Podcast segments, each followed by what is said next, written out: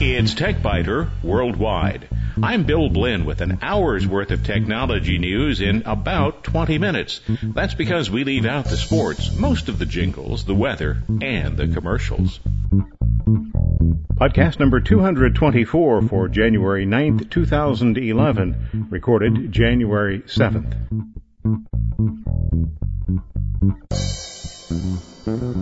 Well, I hope you enjoyed last week's free-for-all program, and perhaps you found some interesting new programs to try out on your computer. This week, let's take a look at Adobe Camera Raw and Bridge. Don't shortchange them. If last year brought you a new digital camera, maybe you're also working with the latest version of Photoshop or Photoshop Essentials. Both of these applications come with Adobe Bridge, which you might be tempted to ignore, but don't. Bridge is your direct link to Adobe Camera Raw, which is a far more capable application than I'd realized.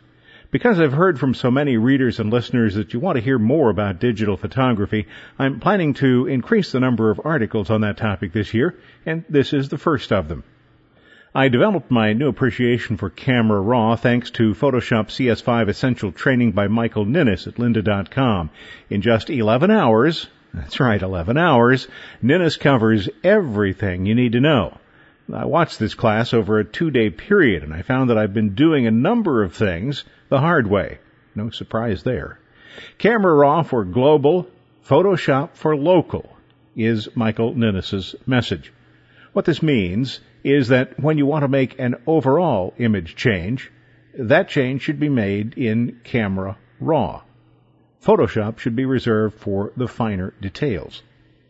I already knew that Camera Raw needed to touch raw images first, and that's because Photoshop can't deal directly with raw images, and I knew that Camera Raw can be used with great advantage, even when you have just regular JPEG images.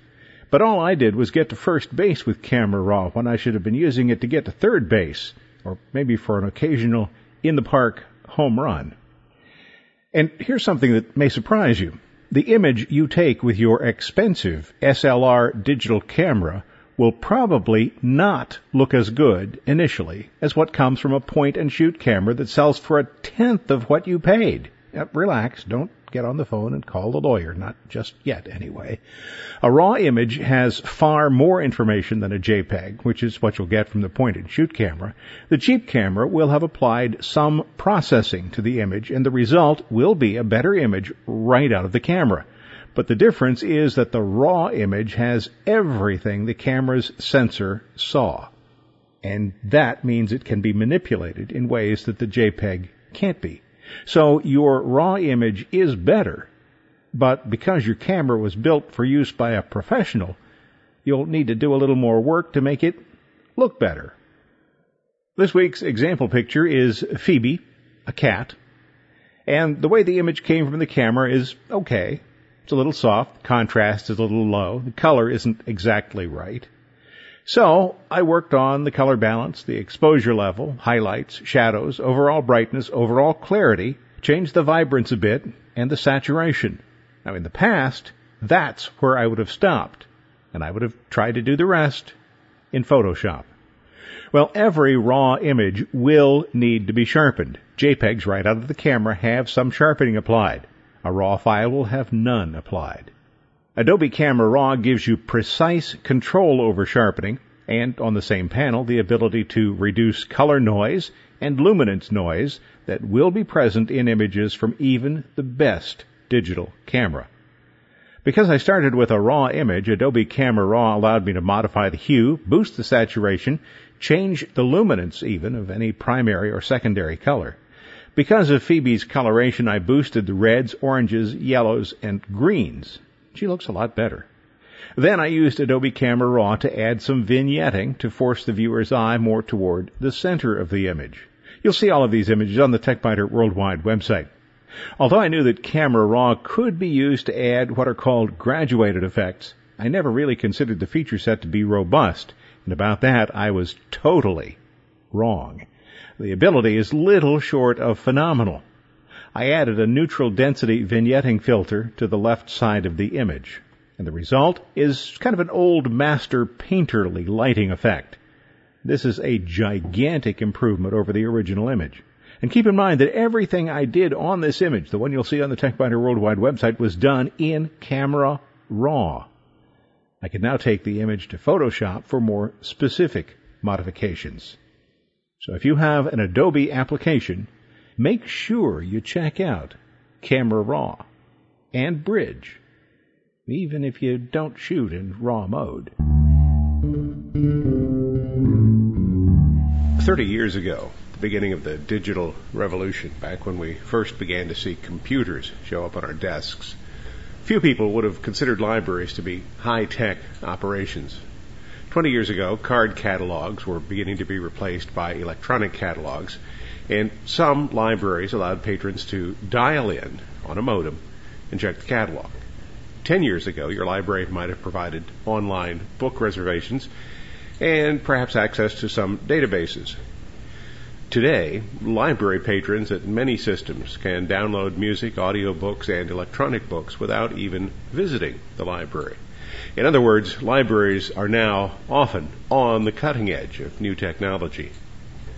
On today's program, we'll be talking with Monica Bachman, manager of the Worthington, Ohio Library, and with the library's Director of Technology Services, Susan Allen. It's important to note that while our discussion will touch on some of the specific programs and services offered by this library, which, by the way, was Library of the Year nationally in 2007, much of what we'll be talking about applies to libraries throughout the world. Susan Allen, the Director of Technology Services, is at the center of this change that, from the outside, seems to be quite rapid. What's it look like from the inside? Well, I know when I became a librarian, I've been a librarian for 10 years, and we were already automated, and our catalog was online. 10 years ago, we were not yet lending ebooks, though that's come along in the last decade for us. And audiobooks were in the format of just on your CD or as a cassette.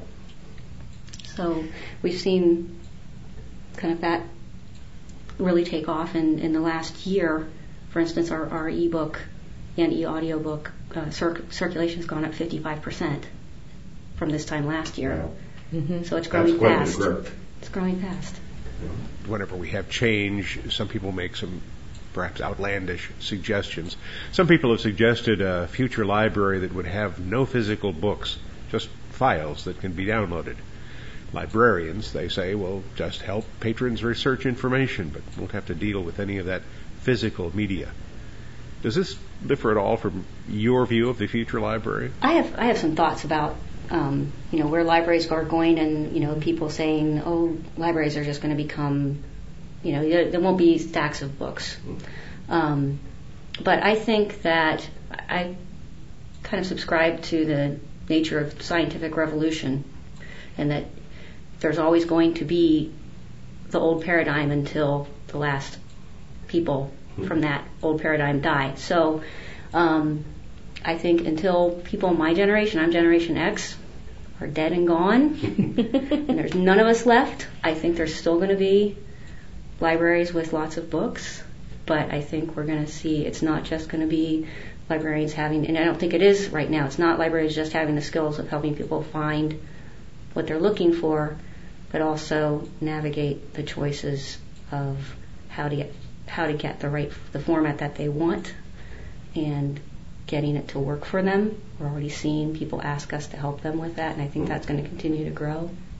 We kind of see it as a balance between, and trying to find the balance between traditional service, which is the books, and meeting the needs of the patrons and the technology and the future services. So it's really, I think the trick is going to be to find the right balance and make sure that we're anticipating the needs of both. Several of the library systems in Central Ohio have formed what's called the Mid-Ohio Library Digital Initiative, MOLDI.org on the web.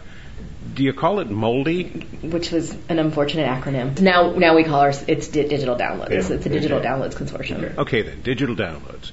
How many libraries are involved in the Digital Downloads program, and how does it work? I think we're up to 14 now. And it started out with a grant that Grandview and Upper Arlington obtained, and then to launch the service, and then thought it was a great opportunity to get libraries to cooperate in Central Ohio. And then as it took off and success built, we added other libraries in the area around. And we pool our resources and share the cost of the service and contribute money to the collection so that we can offer the service to a wider range of people. The consortium has a single website that patrons of any of the member libraries can go to directly, needing just the name of their library, which you pick from a drop-down list, and a library card number that gives them entrance to the site. Or, of course, people can approach by going through their own local library's website. So this suggests that all of the media, the books, CDs, audiobooks, all of these would be available to all patrons. All of the books in the consortium are available to all the patrons of those libraries in the consortium. So yes, you can go. It's not all of the libraries have them linked in their catalog, so the two gateway approach has been the most effective for the patrons to be able to access. We're talking with Monica Bachman, manager of the Worthington, Ohio Library, and with the library's Director of Technology Services, Susan Allen. As I noted earlier, although we're talking about programs and projects that may be specific to this system, libraries everywhere are going through revolutionary changes. The Digital Downloads program, for example, ties together more than a dozen library systems in Central Ohio, including the large Columbus Metropolitan Library system. Having mentioned earlier that the Worthington Library was National Library of the Year in 2007, I should also note that the Columbus Metropolitan Library was National Library of the Year in 2010. Initially, all of the libraries shared all of the media in digital downloads, but as I understand it, individual libraries can now add media that would be available just to their own patrons. If you mean things that may be specifically to, say, the Worthington community, that is actually an enhancement that they have just recently offered through that current vendor, where we can purchase things that would be available just to Worthington Libraries patrons. So that was a response that the vendor heard a need from the libraries and has built in some facilities for us to be able to meet that, which is great. All of this is very much a work in progress. Absolutely. And the nice thing, the vendor that the digital downloads is actually through OverDrive is a Cleveland-based company, and they have been really responsive to meeting the needs of the libraries. So they seem to get it, which is nice. Electronic books are available in several formats. Some are better than others. The Adobe Portable Document Format, or PDF, is used during the pre-press process by publishers. In fact, these are the files that are usually used to print the books. Some publishers, then, when they create an electronic version, just repurpose that PDF. On a computer screen, that works sometimes. The PDF might be acceptable if the screen is large enough. But on a handheld reader, some of these PDFs, if they're not generated with a handheld reader in mind, are nearly unusable. My preference is for the EPUB format, or perhaps the Mobi Pocket format used by Kindle. But today there are something like 18 formats, and that's just simply too many. I don't necessarily have a favorite format for the ebooks. I think some of the accessibility options are really nice, where the read aloud features and the ability to be able to speed up the way the text is presented, I think is really nice. I'll be honest and tell you that my favorite format is still audio, and I've been carrying an MP3 player around for a really long time, and that's still my favorite, and seems to be where we get the largest circulation right now. E-books are catching up to e-audio, but still e-audio is just a little bit more popular. Well, one thing I've noticed with electronic media is that I seem to be reading a lot more than I used to. I may take an audio book to the gym, if you can consider that reading, it's actually listening. And of course then the lightweight of the electronic reader is just really nice when it comes to lying in bed. You don't have to hold up this big heavy book. It's something you can hold between a thumb and a finger. And then anytime I have just a few unoccupied minutes somewhere, I can pull the reader out of my briefcase and use it. So I wonder, are people reading more now just because of the convenience factor? I actually just this week was on the treadmill next to a lady who was running and reading her Nook, which that was the first time I had ever seen that happen. And yeah, I've seen that. And watched her turn the page when she was running and found that quite humorous. But good for her. People find ways to use these things.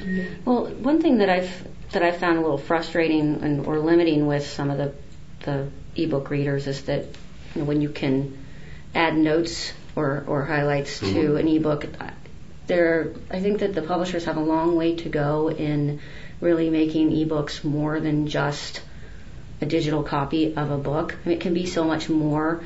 You know, some of them have the capability to make notes in your e-reader on a book you've downloaded, but I don't think that they're exploiting the capability for you to export those and to mash things up and to maybe pull in video or pull in text or, you know, and let users pull things. And I hear publishers talking about embedding video in some of their ebooks to enhance them, but I really haven't heard them talking about making them really mashable for people to, you know, take a piece of literary work and maybe pull in my own artwork and then be able to mix that up and export it. Mm-hmm. I think that there's a whole lot of creativity and a lot of really neat, innovative things that could be done, but I just don't think the publishers are there yet in making that happen.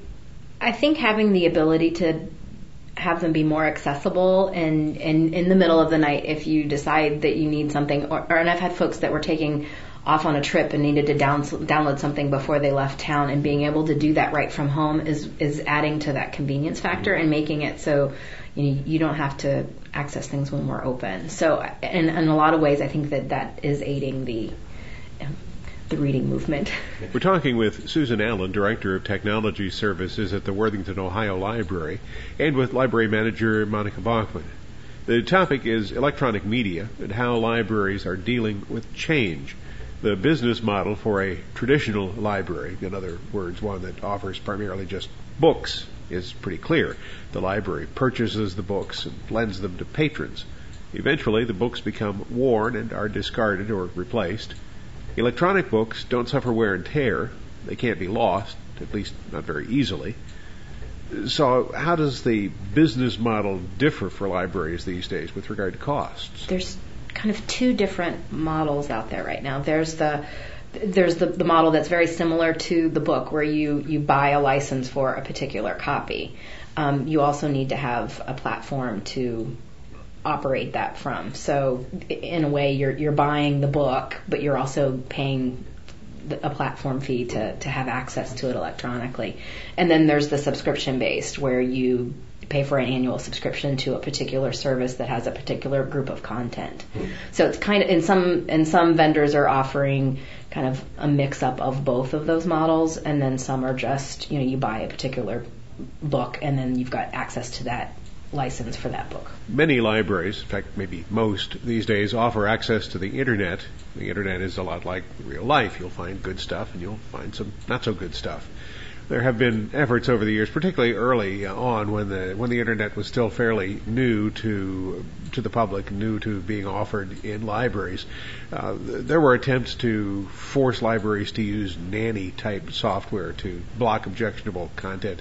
And from what I've seen, most of those applications fail to block some of the sites that pretty much anybody would consider objectionable, yet they block sites that aren't objectionable.